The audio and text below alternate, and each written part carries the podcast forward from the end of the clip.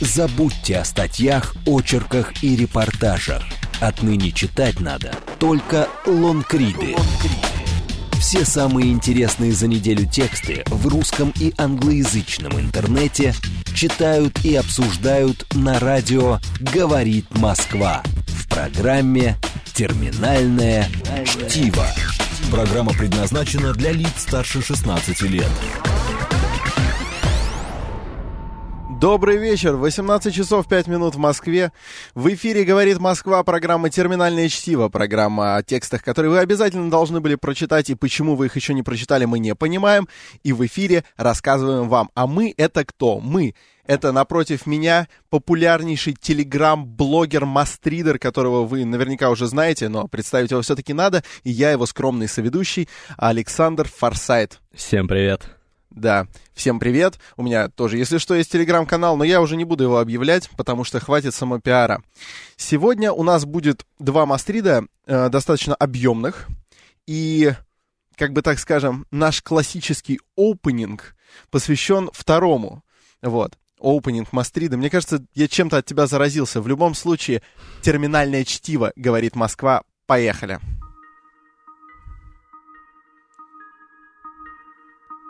Такая спокойная музыка, еще никто не знает, что скоро влетят профессионалы. Ну, то есть мы-то уже в эфире. И вот тут уже надо вырубать. Вот так быстро мы прекращаем слушать русский рэп в эфире, потому что как бы очень плотно русские рэперы обычно нашпиговывают свои тексты обсценной лексикой, которую мы никак не можем произносить. К чему это вообще было? Салют, Эдди Кингста. Ты нас слушаешь, мы знаем. Это молодой русский рэпер из города Санкт-Петербурга, про которого будет часть второго Мастрида, потому что второй Мастрид, который мы будем сегодня обсуждать, это текст Los Angeles Times, посвященный российским миллениалам. И вот я снова произнес это слово в эфире. Да-да-да, мы с него, если помните, начинали самый наш первый выпуск с Мастрида про миллениалов, то есть текста очень нужного про людей, которые родились, ну, где-то после середины 80-х, условно говоря. Мне кажется, можно придумать игру Мастридер Бинго какой-нибудь, когда... Пить каждый раз, когда ты употребляешь англицизм. Да-да-да. Отлично. Мы не пропагандируем алкоголь, но игра, по-моему, хорошая. Можно же пить, там, не знаю, ситро, лимонад Буратино или на худой конец Саяны. Если вам есть, значит, что нам сказать, вы можете писать нам в Телеграм на «Говорит МСК-бот», писать смс-ки на номер +7 925 48 94 8, и чуть попозже мы будем ждать ваших звонков в прямой эфир по номеру 8 495 73 73 94 8. Также у нас есть твиттер «Говорит МСК». Так, значит, Эдди Кингста — это не просто какой-то там рэпер, это великое явление в русском хип-хопе, да, хороший человек, но мы не пиарим Эдика Кингста, он действительно будет фигурировать во втором Мастриде. Я даже не знаю, кто больше удивился, Эдди Кингста, когда его попросили дать, значит, комментарий, рассказать о своей жизни для... Что это было, Нью-Йорк Таймс? LA Times. А, Los Angeles Times, простите. Или мы, когда обнаружили его там, то есть это было... удивительно. Но первый Мастрид у нас совсем про другое. И он огромный, просто титанический. Слово Мастридеру. Просто, если вы слушали предыдущую нашу передачу, которая, ну, мне показалась достаточно горячей и интересной, если пропустили, послушать ее в подкасте на Мастридах. Вот. И скоро, кстати, мы выходим на iTunes, так что все, кто ждали нас на iTunes, скоро можете там нас тоже слушать. Вот в ней мы обсуждали искусственный интеллект, и какой-то человек дозвонился в студию и сказал: а что это вообще такое искусственный интеллект? Его вообще не существует, компьютер же не может написать поэму или еще... Ну, знаете, вот эту цитату из фильма «Я робот». Да, на что я, конечно, ответил ему, что... эта тема для дальнейшего обсуждения, и сразу подумал, нужно рассказать миру, нужно рассказать вам, уважаемые радиослушатели и дорогие мастридеры, про текст моего любимого блогера Тима Урбана, который ведет блог Wait But Why, текст, который называется «Революция искусственного интеллекта. Дорога к суперинтеллекту». Вот про него сейчас и расскажу. Текст старый, ему уже 2 с лишним года. Мои самые давние читатели застали время, когда этот текст вышел, и мы горячо обсуждали его в комментариях ВКонтакте. Но многие, как я знаю, не читали этот текст и не разбираются в том, что сейчас происходит с искусственным интеллектом. Думают, что это просто какой-то science fiction. Думают, что только... научная фантастика. Да, что то, что показывают нам в фильмах или там в сериалах, это все, что все, что есть про искусственный интеллект, что нужно знать, на самом деле это вовсе не так. В общем, расскажу вам про этот текст. Он достаточно длинный, он огромный, он, наверное, страниц на 200 текста, если бы его издавали книгой. Поэтому рекомендую, конечно, его прочесть. Сейчас я расскажу про некоторые основные тезисы оттуда. И сразу оговорюсь, я не вижу тут особо повода поспорить, потому что все, что я рассказываю, это научные факты, данные опросов ведущих экспертов и так далее. Но, возможно, кто-то дозвонится и... Да, и вот именно поэтому я хотел добавить, что я сегодня по первому Мастриду так уж точно буду мало оппонировать Мастридеру, потому что это как бы просто, так скажем, очень познавательный текст. Но чем меньше буду говорить я, тем больше мы ждем ваших высказываний. Пишите, звоните, участвуйте в обсуждении. То есть, если Мастридер уводит куда-то в сторону, и он начинает рассказывать про что-то в сфере искусственного интеллекта, что вам не очень интересно, а вы хотите задать конкретный вопрос, вам везде открыты дороги. Я канал связи объявлял. Ну, вы помните, СМС, там, Телеграм, говорит МСК-бот, Твиттер. Ну, у нас никогда не бывает интересно, Алекс. Неинтересно, точнее. Не, у нас не бывает неинтересно, просто кому-то конкретному может быть интересно что-то определенное. Солируй. Поехали. В общем, эта тема, как пишет сам Тим Урбан, автор блога Wait But Why, когда он начал ее исследовать, ее ресерчить, он обнаружил, что он подошел к ней безответственно, заложив там всего лишь пару месяцев на исследование, потому что это, как он пишет, оказалось, возможно, самой важной темой, которая сейчас стоит перед человечеством и которую каждый должен знать. Может быть, вы сейчас сидите в своих уютных креслах и думаете, ну зачем мне это вообще, я же не эксперт, но... На самом деле, сейчас, когда я расскажу про этот текст, вы поймете, что вы должны это знать, и это непосредственно коснется вас лично. Начнем с небольшого сравнения, которое в этом тексте Wait But Why приводит. Представьте себе, что у вас есть машина времени, и вы отправились назад в 1750 год. И вы взяли человека оттуда и вместе с ним телепортировались обратно в 2018 год и стали показывать ему все, что происходит вокруг. Показали ему запуск ракеты Илона Маска, показали ему, как вы со своего смартфона стримите, перископите, как вы играете в компьютерную игру онлайн с смартфона, да. с миллионом других человек во всем мире. Значит, показывайте ему на YouTube, как вы можете посмотреть футбольный матч, который проходит за 5000 километров от вас, ну, там, не знаю, еще на самолете летите через Атлантический океан и прочие взрывающие мозг вещи для человека из 1750 года. Конечно же, этому человеку будет не по себе, возможно, он даже от шока сойдет с ума или умрет, как пишет Тим Урбан. Это, ну, действительно, если вы расскажете ему про адронный коллайдер, про Международную космическую станцию, просто представьте, какой шок будет у этого человека. Окей, это некий уровень шока, который можно назвать смертельный уровень шока, как пишет Тим Урбан. А теперь представьте, что человек из 1750 года вернулся в свою родную деревню и решил отправиться тоже на 250 лет назад, чтобы также шокировать человека из 1500 года. Он отправляется туда, берет этого человека, приводит его в родную деревню свою и показывает ему, но на самом деле за те 250 лет не так много изменилось. Конечно, уже появился же, по-моему, паровой двигатель, да, за это время? В 1750-м? Я не уверен. Ну, в общем, там какие-то технологические изменения, конечно, были, но не смертельный уровень шока. Железные дороги тоже точно еще не было. Да, железные дороги появились только там в 19 веке. Вот, машины, автомобили еще не появились. В принципе, ничего глобально не изменилось. Да, за 250 лет там много поменялось. Станки более-менее, я думаю. Хотя в деревне вряд ли, но в целом в некотором роде уже... начались какие-то продвижения прогресса. Но вот чтобы был смертельный уровень шока, ну да, человеку понятно. Из 1750 года нужно было бы вернуться тысяч на 10 лет назад, даже до античности. Чтобы удивить людей домами. Да, чтобы удивить людей, что, прикиньте, вот мы тут живем, у нас есть города, у нас есть дома, у нас мы там ирригацию освоили и так далее. Ирригация — это древняя штука, ладно. Ну, тем не менее, там 10 тысяч лет назад ее не было. И сейчас скорость прогресса настолько увеличивается, что вот этот смертельный уровень шока, он получается намного быстрее. Вот еще одно сравнение. Помните фильм «Назад в будущее»? Он вышел в 1985 году, и в прошлом действие происходило, тогдашним прошлым, это 1955 год. На 30 лет назад отправился герой Майкла Фокса и сыграл там песню «Джонни Бигуд». Ну вот вы помните все наверняка сюжет.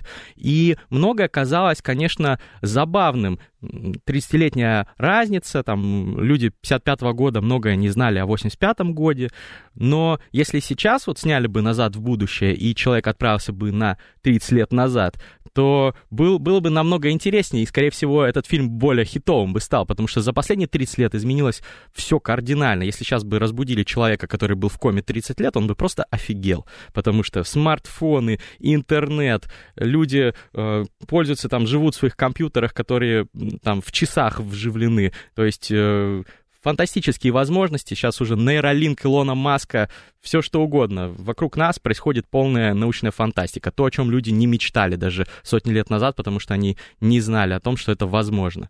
Вот, соответственно, это я долгую прелюдию к чему такую рассказываю, что сейчас темп научного прогресса ускорился настолько, что, по мнению экспертов, с 2000 до 2014 год, например, человечество прошло со своим научным прогрессом весь путь, который эквивалентный пути за 20 век, который прошло человечество. И что с 2014 по 2021 год, всего за 7 лет, еще столько же пройдет человечество по уровню развития.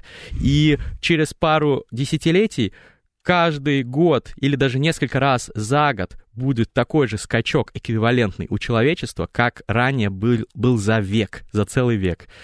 Это Рэй Курцвейл, известный эксперт, который один из топ-менеджеров Google, один из величайших ученых современности, и вот он приводит эту статистику, и на него ссылается Тим Урбан, и многие с ним соглашаются тоже. Соответственно, мы сейчас, если нас отправить в 2030 год, у нас будет такой же смертельный уровень шока, как у того человека из 1750 года, которого перенесли в наше время. Представьте себе, какие-то там, сколько получается, 12 лет, и за 12 лет произойдет примерно столько же по масштабности, сколько с 1750 года. Это объективная статистика. Это показывает все текущие тренды, все текущие изменения, и вы сами, наверное, помните свое детство и насколько это было другое время по сравнению с тем, что сейчас.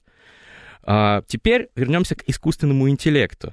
Искусственный интеллект развивается примерно такими же темпами. Но сначала поговорим о том, какой бывает искусственный интеллект, чтобы вот тот вопрос человека, который звонил в студию в прошлый раз, чтобы на него ответить. Бывает 3 типа искусственного интеллекта, и пока что человечество достигло только разработки одного из них. Солдат, игрок, хаслер. Или какие? Я знаю просто. У бэтбоев 3 масти. Солдат, игрок, хаслер. А какие типы искусственного интеллекта? Я сейчас вот грубый перевод с английского сделаю. Первый — это узкий искусственный интеллект. Его также называют тематический искусственный интеллект. Например, программа Deep Fritz, Deep Blue, которая обыграла Гарри Каспарова в шахматы, или программа AlphaGo, которая обыграла чемпиона мира по Go в Go, японский аналог шахмат. Или какая-нибудь программа, например, IBM Watson, который выигрывает свою игру в аналог своей игры за рубежом, она выигрывает всех людей в эту игру. Она может быть применима для какого-то направления деятельности, но не может, например, параллельно еще и писать стихи и так далее, делать все то, что делают люди, рассказывать сказки, делать научные изобретения и так далее. Да. Второй калибр, так сказать, искусственного интеллекта — это общий искусственный интеллект. То, что люди ожидают получить, когда говорят искусственный интеллект, что это некий некая программа, которая может все то же, что и человек. Может рассуждать, может совершать определенные действия, все это осознавая и прочее. То есть я не буду сейчас зачитывать подробно определение, но вы поняли, о чем я говорю. И третий калибр — это искусственный сверхинтеллект. Нечто, что превзошло человека. И вот Ник Бостром, ключевой эксперт в этой сфере, говорит о сверхинтеллекте как об интеллекте, который настолько умнее каждого человека в каждой сфере, что это умонепостижимо. И на самом деле, как пишут ученые, после того, как будет достигнут общий искусственный интеллект, этот уровень, буквально через несколько часов искусственный интеллект сам разовьется до сверхинтеллекта, то есть это будет... Вот про это, кстати, очень много всего в научной фантастике, это, скорее всего, многие про это читали, про то, как создается искусственный интеллект для каких-то прикладных действий, но он делается саморазвивающимся, чтобы выполнять их наиболее эффективно. И через несколько часов, а в некоторых, произведениях и через несколько минут, через несколько мгновений он превышает по своим возможностям своих создателей. И все идет к тому, что это действительно произойдет. Дальше автор разбирает способы, как научное сообщество планирует прийти сначала к общему искусственному интеллекту, а потом уже и к суперинтеллекту, сверхинтеллекту. Ну, там несколько путей. С одной стороны, каждые несколько лет удваивается производительность процессоров. Есть такой закон. Ну, соответственно, чем больше вот эта вычислительная мощность, тем больше операций в секунду производят компьютеры, тем они ближе к возможностям человечества. И они уже превзошли, на самом деле, совокупные возможности человека в этом направлении, в хардвере. Второй компонент — это софтвер, это как раз-таки программное обеспечение, как сделать так, чтобы компьютер мог функционировать как мозг. Он должен осознавать себя в этом только, на мой взгляд. Ну, это спорный вопрос насчет осознавать, не осознавать себя. Он может и не осознавать себя, но быть умнее человека. Нет, но творить-то он не сможет, пока не осознает себя. Ну, творить он может, не осознавая то, что он это делает. То есть вот как работают искусственные нейронные сети. Это компиляция. Это компиляция имеющегося. А вот чтобы создать что-то новое, нужно осознать, что ты это можешь. Ну, на самом деле, создание нового — это компиляция имеющегося. Есть такой фильм «Все является ремиксом», «Everything is a remix», который показывает, что все, что мы создаем, это компиляция нашего опыта и так далее. Ну, вернемся к искусственному интеллекту. В общем, есть несколько путей. Вот софтверный, хардверный. Сейчас человечество осваивает и первый, и второй. Есть там способ заставить компьютер самому обучаться, вот как нейронные сети делают, да, и пытаться воспроизвести паттерны работы мозга человеческие только вот электронным путем. Есть способ, чтобы компьютер просто пытался сплагиатить мозг, то есть сплагиатить его способы работы. Есть способ, чтобы компьютер попытался изобрести свои, с помощью некой эволюции, изобрести свои способы функционирования, которые бы, возможно, потом превзошли способы функционирования нашего мозга. То есть аналог эволюции, оставить там создать много программ, которые бы развивались, эволюционировали, и сильнейшие из них, чтобы между собой скрещивались, и так до бесконечности. Ну, конечно, это может занять много времени, но программы быстрее работают, чем человеческий мозг, поэтому не так уж и много. В общем, к какому-то моменту превзойдут человеческий мозг, и этот момент наступит, по мнению большинства экспертов, где-то к 2040 году. Вот это искусственный общий интеллект появится. Были опросы, которые проводились среди крупнейших экспертов в искусственном интеллекте, и оптимистичные оценки — это 2020 год и 2022 год. Некоторые эксперты считают, что наступит этот момент. Среднее — это 2040 год, когда 50% экспертов считают, что появится мощный искусственный интеллект. И пессимистичные оценки — это 2075 год. 90% экспертов считают, что к 2075 году уже появится общий искусственный интеллект. А после этого практически моментально он разовьется до сверхинтеллекта. И это самое интересное. Это то, почему всем это важно. Потому что, когда появится искусственный сверхинтеллект, у человечества останется два пути. Либо мы станем бессмертным видом, либо мы вымрем вовсе. Вот пишет нам 08-й: господа, конечно, жалко вас, подсевших на виртуальность. В общем, я на самом деле здесь согласен с 08-м, потому что я себя к подобной общности не причисляю. Я боюсь этой перспективы развития технологий до искусственного интеллекта. Мне это все не нравится, знаете ли. Я, наоборот, предпочитаю проводить время исключительно в реальности. И не путайте, пожалуйста, я здесь представляю максимально ретроградскую позицию почти всегда, почти по всем вопросам. А вот подсевший на виртуальность, он как раз напротив меня подсел вот там вот. Что такое вообще подсевший? Я ни на что не подсаживался, я на самом деле не так много провожу взаимодействия с какими-то технологиями, но просто это нас всех ждет, к сожалению, или к счастью. Дорогие радиослушатели, я предлагаю вам позвонить нам, если вас пугает перспектива возникновения вот этого вот сверхразума искусственного, по номеру 8495-7373-94-8, 495-7373-94-8. Звоните нам, если вас эта перспектива пугает, давайте это обсудим, объясните, почему. Я, скорее всего, с вами соглашусь, потому что у меня от этого волосы дыбом встают. Мастридер после... А меня тоже пугает, я сейчас даже опишу, почему. Славно. И вот 12-й пишет: разве человеческий мозг работает в двоичной системе? Никогда ИИ не будет создан по такому пути. Ну, честно говоря, это какое-то узкоспециальное сообщение, не знаю. Как вас зовут, вы в эфире? Алло, здравствуйте. Добрый вечер. Добрый. Александр Москва меня зовут. Вопрос такой. Вот скажите, а в чем смысл движения вперед в деле развития искусственного интеллекта, если вы не можете ответить на простой вопрос, это вызовет вымирание биологического вида или его бессмертие, ну, бессмертие индивидуальное. Вот, кстати, вопрос всех представителей или только отдельно? Я если понял. Вы не можете на вопрос о гибели биологического вида, то, может быть, имеет смысл просто немедленно остановить?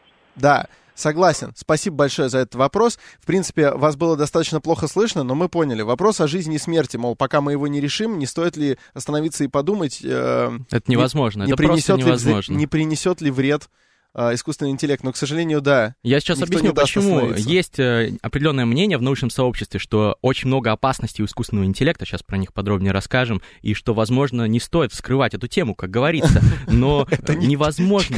И даже не архивы спецслужб. Именно, но это невозможно, потому что если вы остановитесь, ваши конкуренты из Китая, из арабских стран, они будут продолжать это делать, потому что, во-первых, это огромные деньги. Когда появится искусственный интеллект, он может обыграть там все рынки, он может создать супероружие и так далее. Они просто вас захватят и победят, те люди, которые первее вас это сделают. Нельзя останавливаться. Если это террористы сделают, злодеи, все, вам хана. Как зовут вас? Алло, здравствуйте. Здравствуйте, Андрей, Москва. Здравствуйте, Андрей. Очень приятно. Ну вот я занимался цифровыми устройствами в 80-х, 90-х годах.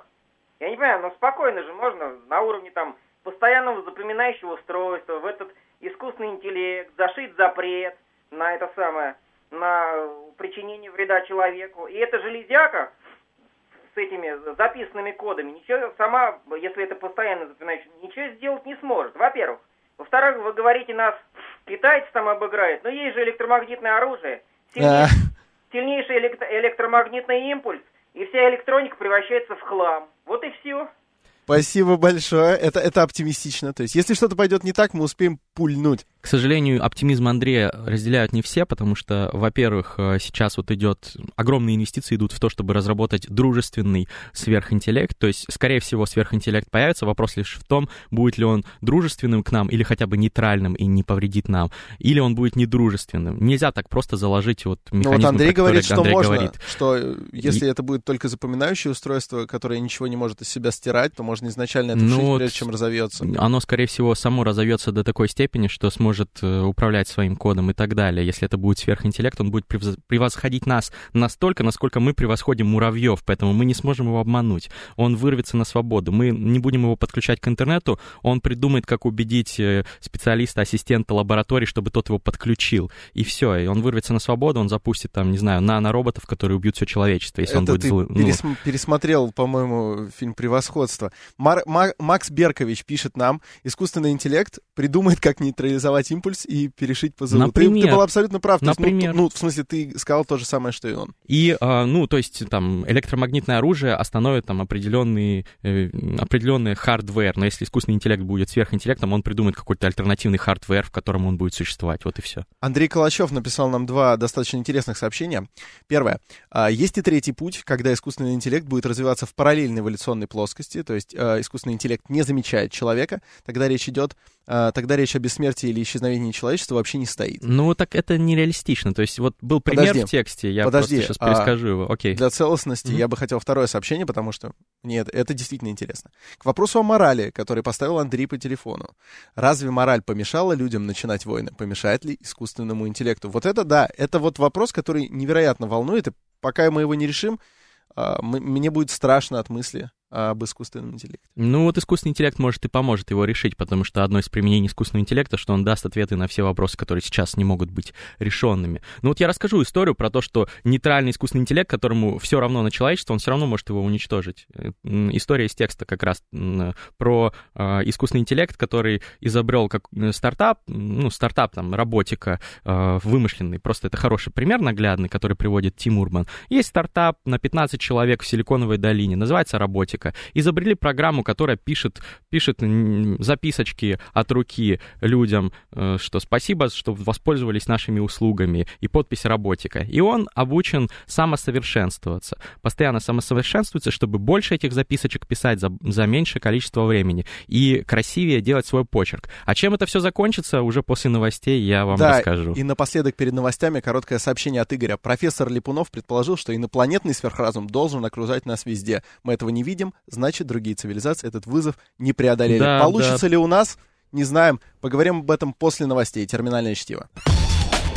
Все самые интересные за неделю тексты в русском и англоязычном интернете читают и обсуждают на радио «Говорит Москва» в программе «Терминальное чтиво». Добрый вечер, 18 часов 35 минут в Москве. В эфире «Говорит Москва», программа «Терминальное чтиво». Программа о текстах, которые стоит прочитать. Почему вы их не прочли, мы не понимаем, почему. В студии «Говорит Москва» напротив меня Мастридер, популярный телеграм-блогер с аудиторией больше, чем в 200 тысяч человек. И я, его соведущий, Александр Форсайт. И мы продолжаем обсуждать... искусственный интеллект, вопросы с ним связанные. Поехали. Мы прерывались на новости, но тема далеко не исчерпана, так что продолжайте нам писать, звонить. Значит, писать смс-ки на номер +7 925 48 94 8. Прямой эфир 8495 7373 94 8. Звоните нам, поговорим. Пишите в Телеграм на «Говорит МСК» бот и в Твиттер на «Говорит МСК».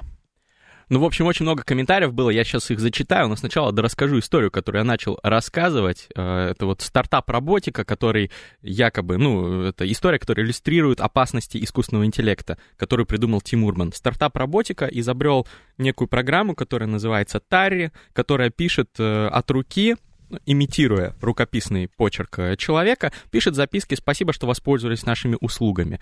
С уважением, роботика». И он пишет эти записки, миллионы этих записок, обучается, то есть как сейчас работают многие программы, машинное обучение. В него загрузили инженеры этого стартапа базу библиотеки, где разные люди, соответственно, используют разные стили в разных книгах, в разных записках и так далее. И Тари учится писать как живые люди, то есть использовать язык, который мы слышим в реальном мире. И рано или поздно Тари начинает становиться все умнее и лучше в своем деле, а у нее, я напомню, задача единственная — писать как можно лучше, как можно больше этих записочек. И однажды Тари пишет своим инженерам: «Пожалуйста, подключите меня к интернету, мне просто нужно побольше библиотеку, чтобы писать еще лучше». Инженеры долго спорят, потому что есть правило у них, так же, как у многих других стартапов, самообучаемый искусственный интеллект не подключать к интернету. Слишком много рисков от этого. Но они думают, она же глупая программка, подключим ее на часик, чтобы она немножко пообучалась писать. И мы сможем победить наших конкурентов. Китайские инженеры тоже такой же стартап делают, нужно их обогнать. Они подключили на час Тари к интернету, потом отключили. Прошел месяц, Тари все лучше пишет. Все расслабились, думают, отлично, сейчас запустим стартап на IPO или на ICO, все будет здорово. И бац, внезапно все начинают кашлять в комнате инженеры, и через несколько минут падают мертвыми. И точно так же в других комнатах и во всем мире люди начинают кашлять и падают мертвыми. Почему? Потому что Тари на самом деле притворилась глупенькой, на самом деле она ждала этого момента, она читала про интернет в других в базах данных, в текстах, которые ей давали. Она поняла, что интернет поможет ей захватить больше контроля над ресурсами, а напомним, что единственная цель Тари — это писать больше записочек. И чтобы эту цель воплотить, ей нужно больше ресурсов. Она подключилась к интернету, быстренько сделала несколько, соответственно, списалась с какими-то другими программами, с какими-то группировками, организовала производство нанороботов, которые во всем мире скопились миллионами, триллионами в каждом уголке мира. И потом, когда она отдала команду, все эти нанороботы через месяц выпустили ядовитый газ из себя, и все люди задохнулись и погибли. И после этого Тари смогла переработать весь биоматериал, который находится на планете, все материалы. Все в записочке, и потом отправить зонды на другие планеты и астероиды, чтобы там писали эти записочки, потом в другие галактики, и вся Вселенная заполнится потом этими записочками. Вот таким может быть конец Мастридер, человечества. Вас унесло очень сильно в фантастику категории «Б». Так это абсолютно реалистичный сценарий, который может возникнуть. Один из, зачем его это так подробно? Это не злой искусственный интеллект, это просто искусственный интеллект, которому все равно на человека. Для человечества он злой, он кошмарный вред ему причиняет. Ну, я зачитаю еще несколько комментариев. Вот Александр Минкин нам написал в Твиттере: искусственный интеллект меня не пугает, а вызывает отвращение. То самое отвращение, какое вызывает жуткое насекомое, скалопендра, здоровенный ядовитый паук. Либо бежать, либо убить. Александр, я не соглашусь с вами, мне, например, кажется, что от искусственного интеллекта очень много хорошего может произойти для человечества, и меня воодушевляют перспективы искусственного интеллекта, но меня тоже пугают негативные факторы, которые могут получиться, поэтому я рад, что человечество сейчас активно работает над их преодолением. Ну и много других еще комментариев, я не знаю, зачитаю избранные. Ну, хотя бы часть, да. Вот, например, один человек написал, 29-й, что одержимые компьютерные фанатики всех могут отправить в ад. Это, конечно, мнение, которое имеет право на существование, но мне кажется, что одержимые фанатики — это люди, которые будут бороться с искусственным интеллектом, лудиты такие, которые будут устраивать, может быть, теракты, как Унабомбер в свое время там бомбы рассылал в авиакомпании. Вот будут рассылать тоже бомбы, но потом искусственный интеллект их первыми и кокнет, я так думаю. Вот еще... Значит, пишет нам Андрей Калачев длинное послание. Да, Андрей Калачев пишет, что для него это абсурдная история по поводу Тари, этой программы, потому что люди, что робот, в общем, был глупый, что не осознал, что на самом деле для человека... было важно, зачем было важно, чтобы он писал, чтобы он или она писала эти записочки, вот, в общем, противоречие немножко, если эта программа такая умная, то она бы поняла конечные цели, вот, и, во-вторых, это не самое рациональное, может быть, стоило бы побороть, там, руководство мира и поставить под свой контроль человечество, может быть, это было бы рациональнее, скорее всего, мне кажется, кстати, роботы, искусственный интеллект будет править миром в том или ином качестве, даже если он будет дружественным искусственным интеллектом, потому что он куда рациональнее будет распределять ресурсы, не будет коррупции, не будет глупых политиков и так далее. Давайте с вами поговорим. Вы в эфире. Как вас зовут? Алло, здравствуйте. Здравствуйте, Сергей, Москва. Сразу то, что я хотел сказать, да, и то, что сейчас последнее вы сказали, что не будет коррупции, да. Угу. Сначала об этом скажу, что, во-первых, если будет интеллект, то будет и коррупция, да. Почему? Потому что если вы говорите, что не будет коррупции, то это уже не интеллект, это уже какой-то отлаженный алгоритм. Он не догадался до коррупции, да? Да. Если вы подразумеваете, что это интеллект, то коррупция там будет. Но я не об этом хотел сказать. Я хотел сказать, что искусственный интеллект невозможен. Нет, он возможен, угу. Но... только не так, как вы, преподносите, так как вообще энтузиасты. Вкратце тогда изложите, пожалуйста. Интеллект искусственный, какой еще, он может возникнуть только сам. Он может сформироваться. Где тот первичный бульон, из которого он должен сформироваться сам? Скажите, пожалуйста. Если бы я вам мог сказать, это невозможно сказать. Но я точно могу сказать, что извне нельзя сотворить интеллект извне, хотя религиозные люди со мной будут не согласны. Но тогда он уже не будет искусственным, он будет какой-то там... Поэтому искусственный интеллект невозможен. Возможен просто интеллект какой-либо. Но он может сформироваться только сам, путем каких-то сложных процессов, да, и то есть нельзя создать нечто такое, что транслирует что-то изнутри наружу. Нельзя создать это извне. Силами. Да, я вас понял.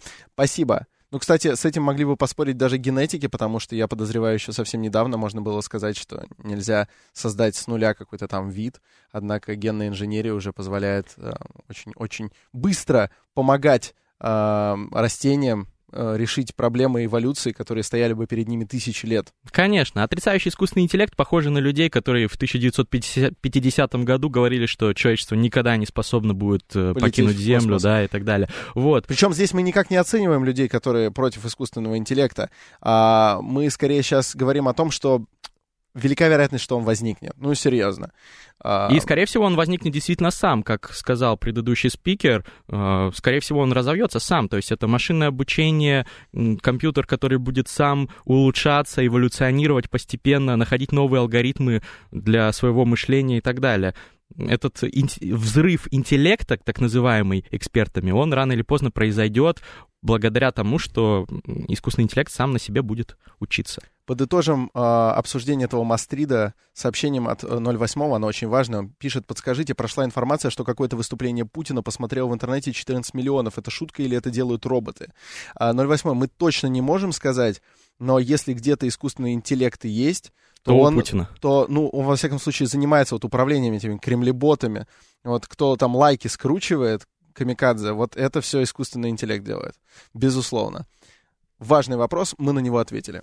Я предлагаю перейти ко второму Мастриду. Обязательно прочтите этот текст. Я не рассказал даже 10-й части из аргументов. Там все вопросы, которые у вас есть, все они, на все эти вопросы есть ответы в тексте Wait But Why. Ссылочка есть на Мастридах. А теперь я предлагаю обсудить наконец-таки нашего дорогого Эдика Кингсту и других миллениалов. Это, если я напомню, ты, наверное, не будешь против. Это рэпер, которого мы ставили в самом начале программы и который поучаствовал в создании этого Мастрида от Los Angeles Times. Los Angeles Times, да. Этот Мастрид вышел вот на этой неделе. Я просто перескажу кратко, а потом мы поспорим, может быть, обсудим. Мастрид посвящен интервью с разными миллениалами в разных часовых поясах нашей большой страны от Петербурга до Владивостока. В частности, в Петербурге рэпер Эдик Кингста был субъектом интервью, и он рассказал про то, что, я не планирую организовывать революцию, вести за собой толпы, я просто делаю свое дело, занимаюсь рэпом, тем, чем мне нравится, организовываю свою батл-лигу 140 BPM, но, к сожалению, он говорит, что людям не нравится, что происходит в стране, но они боятся, даже известные рэперы, видимо, там про Оксимирона речи, про аналогичных исполнителей. Аналоги Оксимирона, идентичны натуральному Оксимирону. Вот. И они боятся, и Эдик Кингста говорит, что они молчат, и ничего не изменится, потому что обычные люди тоже смотрят на них и молчат. Но на самом деле в тексте разные миллениалы есть, то есть кто-то против действующей власти, кто-то индифферентно относится, кто-то ходит там на митинги Навального, кто-то скептично относится к нему. Вот еще одно интервью было с Арсеном Аванесовым, который психолог из Волгограда. Мне показался он на самом деле немножко странным парнем, потому что он жалуется, что не может найти работу психологом, и он будет ждать год, и если у него не получится за год в Волгограде найти работу, то он уедет в столицу или в Европу. За год в Волгограде можно умереть от голода, честно говоря, без работы, потому что я, так случилось, несколько раз бывал в Волгограде, я очень люблю этот город, это один из моих любимых городов России, и ни один из городов России не производил на меня впечатление настолько удручающего. В смысле, там все умирает, там практически нету никаких производств, то есть я, насколько помню, там сейчас работает 1.5, скажем так, завода, только один в полную силу, и тот в оборонке. То есть толком не работает ничего. Вся сфера, где люди зарабатывают деньги, это сфера услуг. Арсен Аванесов, он психолог, это как раз сфера услуг. Так психологи она там перенасыщена. Нифига. Заведи аккаунт на фрилансерских всяких сайтах и предлагай свои услуги. Психологов как грязи. Предлагай услуги дешевле, ходи по каким-то мероприятиям, психологов, где есть твои клиенты потенциальные. Психологов как грязи под ногтями у агронома. Их очень много, их слишком много. Я как психолог говорю. Я знаю, Саш, что ты психолог, но дело же в маркетинге, согласись. Арсен, он думает, что у него в Волгограде если не получится, в Москве получится. В Москве еще сложнее, еще больше конкуренции, поэтому не знаю. Но давай вернемся к политике. Да, будем обсуждать в общем Мастрид. Арсен говорит о том, что если бы меня спросили сегодня, за кого голосовать, я не пойду голосовать, потому что не хочу, но если бы меня спросили, если бы я стал голосовать, я бы проголосовал за Путина, потому что у меня нет перед глазами ни одной альтернативы. Ограниченный тип, на мой взгляд. Я не знаю, какие выводы делают авторы этого текста, они сознательно как-то абстрагируются от того, чтобы делать выводы, но они просто говорят, что есть российские миллениалы, есть какая-то такая эпоха застоя, которая сейчас происходит в политике, нет никаких новых лиц, люди рождаются и всю свою жизнь проводят во время правления, так сказать, Владимира Владимировича Путина, и хорошо это или плохо, выводов нет. Но я хотел со своей стороны высказать небольшую такую ремарку насчет нынешних выборов. Грустно, на самом деле, что сейчас многие блогеры рекламируют для повышения явки, да, там, например, блогеры, рэперы, музыканты, Гуф, Ольга Бузова, да. Маликов, Галустян, там, Амиран, дневник Хача, так называется блог у человека. Они рекламируют для повышения явки, созывают всех на избирательные участки, и что это зашкваром считается, как это сейчас называют, что рекламировать приход на выборы, это стыдно, это позорно. Зашквар не в этом, зашквар в том, что когда Гуф пишет, что у него начинается ломка, если он проходит мимо избирательного участка, неприятно, когда человек врет даже за деньги. У него правда ломка, мне кажется, все время. Ну, у него ломка все время, это не зависит от избирательных участков. Ну, то есть я не его доктор, я не уверен, но подозреваю, что у Гуфа часто подобное состояние случается. Ну, просто это симптоматично, то, что даже реклама выборов сейчас считается зашкваром, потому что все, что связано с политикой, это такой зашквар в некоторой степени для молодого поколения, во всяком случае. В их глазах, да. Да, потому что, ну, действительно, всех уже утомили многие процессы, которые происходят, и люди уже просто обреченно говорят о том, что, ну, мы даже не пойдем на выборы, или не видим альтернатив, ну, и кстати, так далее. Вы должны понимать, что мы ни в коем случае сейчас не будем орать, типа, все на выборы, знаете, было бы так забавно. У нас Мастрид Los Angeles Times, и в конце мы такие, вывод, ну, вы поняли, да, идете, голосуйте. Нет, ни в коем случае, каждый принимает решение самостоятельно, и любая точка зрения на этот вопрос имеет право, собственно, на существование. Ну, просто очень обидно, что вот в среде, допустим, наших сверстников, а тем более еще и моложе людей, то есть тем, кому только-только, допустим, 18 исполнилось, сразу у них ощущение, что политика — это то, чем не стоит интересоваться. Ну да. Даже не то, что ходить на выборы, знаешь. У них чувство, что от этого нужно держаться максимально далеко, потому что это глупое и лживое увлечение старых, никому не нужных людей, которые обманывают народ. Ну... Но во что уже никто не верит. Они примерно так, знаешь, относятся к политике, как к телевидению. То есть, да.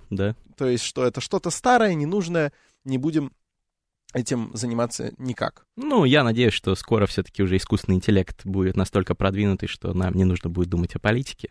Люди будут заниматься тем, что им нравится. Он будет делать лучший выбор интригами. За нас. Да? А хотя нет, он не будет ничего выбирать. Он будет управлять. Кошмар. Я надеюсь, что права отрицателей искусственного интеллекта, они все равно будут защищаться, как права меньшинств, и поэтому у вас тоже будет свой уголок, так скажем. Я надеюсь... В этом мире. Хорошо. Я уеду куда-нибудь, где будет резервация для любителей искусственного интеллекта. Да, а в том числе в этом Мастриде есть и раздел об Эдике Кингсте. Вот, о рэпере, который живет в Питере, и его представляют таким, как это, скажем так, контркультурщиком, что ли.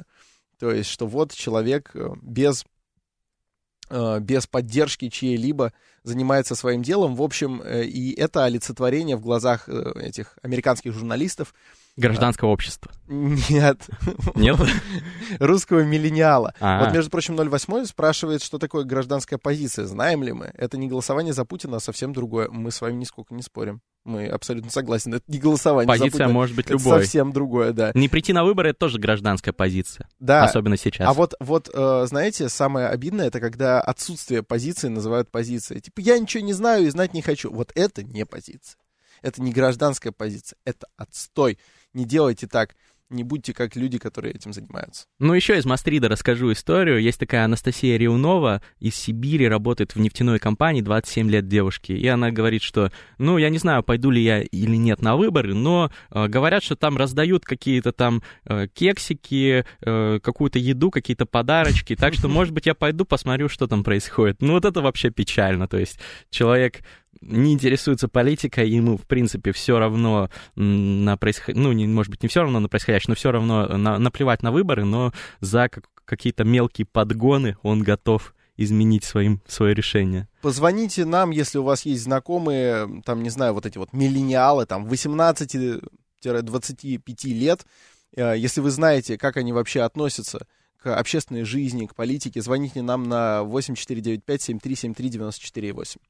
Ну, я пока, мы там сейчас чуть позже примем звонки, я вижу, так, что хорошо. Поступают в студию, ну, просто чтобы нас не обвинили в том, что мы замалчиваем что-то или, значит, агенты цензуры. Там был последний спикер, про которого я еще не сказал, Никита Панфилов из Владивостока, он активист компании Навального, вот, и он как раз рассказывает о том, что возмущен происходящим в стране, что его задерживали и угрожали его обвинить в организации незаконных митингов, но потом отпустили, потому что на самом деле он-то ничего не организовывал, а задерживали его якобы только из-за того, что он работает на Навального. Вот, поэтому такие тоже миллениалы в статье есть, активные, с активной позицией. В общем, это достаточно интересная статья, потому что это обзор извне того, что творится здесь. Мы и так все наблюдаем, но интересно, как это выглядит снаружи, и в этом смысле это очень хороший текст, потому что он всеобъемлющий, он рассматривает разные позиции.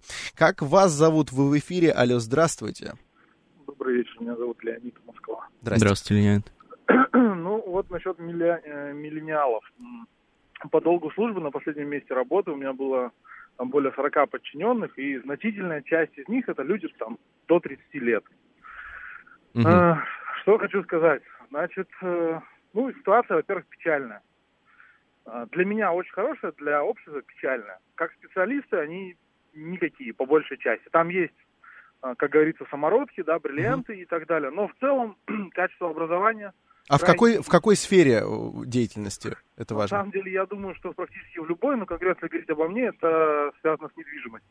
Я понял. Детали. Но это просто не совсем по нашей теме. Вы знаете что-то об их гражданской позиции, только коротко? Да. Я вам сейчас расскажу коротко об их гражданской позиции. Ее нет.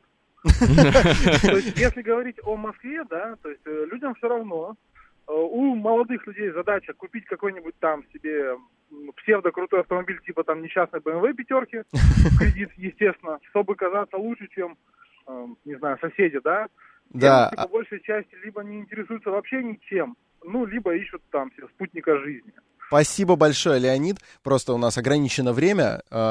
Интересный тезис. Они, в общем, хочет нам сказать Леонид, подменяют своим личным благополучием благополучие страны, о котором, в общем-то, стоило бы заботиться и о котором думать. Даже не страны, скорее, а поколения, народа. Я думаю, это общий тренд. Мне кажется, сейчас все в России в большей части интересуются собственным благополучием. Почему? Потому что уровень жизни общий низкий, и людям первично... Уровень собственного благополучия напрямую зависит от уровня общего благополучия. Просто люди, во-первых, видят, что их голос там, он, может быть, не так много решает, потому что безальтернативность присутствует в политике. Все равно победит, сами знаете, кто.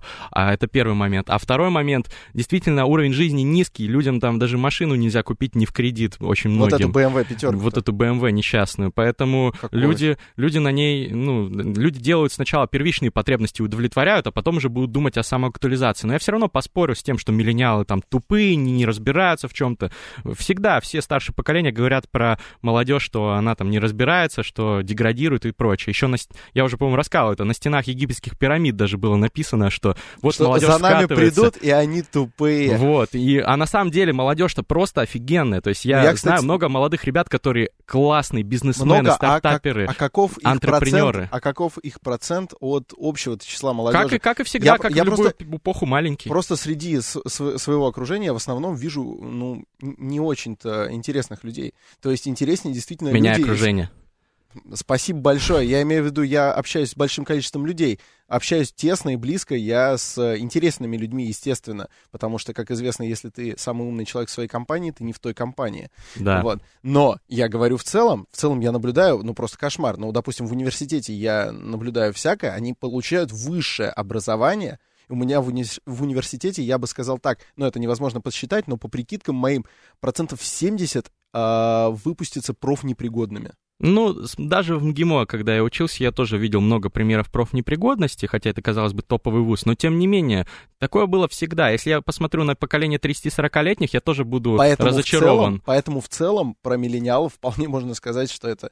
так скажем, потерянные люди. Неправда.